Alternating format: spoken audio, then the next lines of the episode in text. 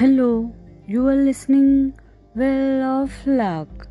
आणि आज आपण पाहणार आहोत वितंडवाद घालणारे लोक. वितंडवाद घालणारे म्हणजे काय बरं?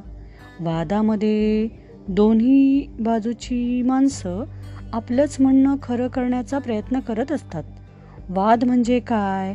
तर अहंकाराचं युद्धच असतं. आणि त्याचा परिणाम म्हणजे स्वतःला सगळं समजतं असं मानणारा मूर्ख असतोच पण त्याच्याशी वाद घालणारा त्याच्याहूनही मूर्ख असतो. असे वाद टाळता येतात. थोडीशी सावधगिरी बाळगली तर बरीच अशा कटकटीही आपल्याला टाळता येतात. वाद जिंकण्याचा सर्वात चांगला मार्ग म्हणजे तो टाळणे. वाद ही एकच अशी गोष्ट आहे जी जिंकता येत नाही. वादात तुम्ही जिंकला तरी तुम्ही हरता आणि तुम्ही वादात हरता तेव्हा तर हरताच. काही वाद असे असतात की तुम्ही जिंकता. पण चांगली नोकरी गिराईक मित्र जीवनाचा जोडीदार गमावता. मग या जिंकण्याला काय अर्थ? अर्थ शून्यच ना? मग अहंकारानं फुगलं असेल तर वाद निर्माण होतात. वाद घालणं म्हणजे आपला हमखास पराभव होणारं युद्ध लढण्यासारखं आहे. आणि जरी त्यात एखाद्याचा जय झाला तरी त्याला त्याची जबरदस्त किंमत मोजावी लागते. विजयापेक्षाही ती मिळवण्यासाठी झालेले नुकसानच मोठे असते. भावनिक लढाई जिंकली तरी तिचं दुःख मनात तसंच ठसठसत राहतं. वाद घालण्याइतके ते महत्त्वाचे आहेत का? वाद घालण्यात तुम्ही जसे जिंकत जाता तसे तुमचे मित्र कमी होत जातात. अगदी तुमचं बरोबर असलं तरी वाद घालणं उचित आहे का? याचं उत्तर अगदी स्पष्ट आहे नक्कीच नाही.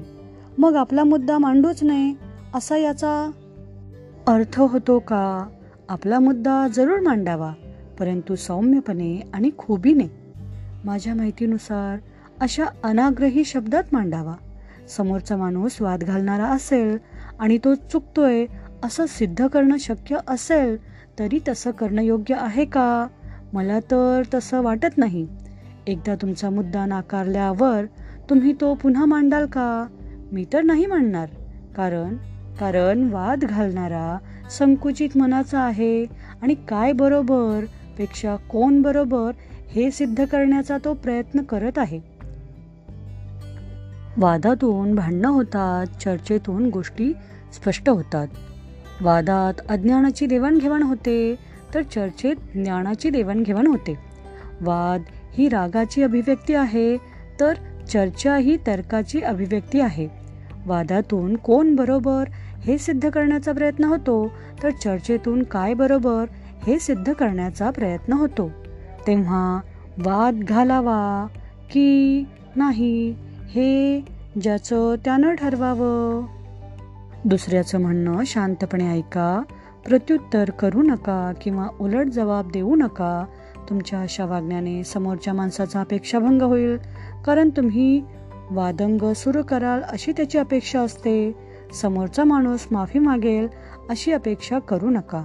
कारण स्वतःची चूक असली तरी काही माणसांना माफी मागणं अवघड जातं. छोट्या छोट्या गोष्टींचं भांडवल करू नका. कोणीतरी म्हटलंच आहे क्षुद्र माणसं इतर माणसाबद्दल बोलतात सर्वसामान्य माणसं वस्तूंबद्दल बोलतात थोर माणसं विचारांबद्दल बोलतात. थँक्यू.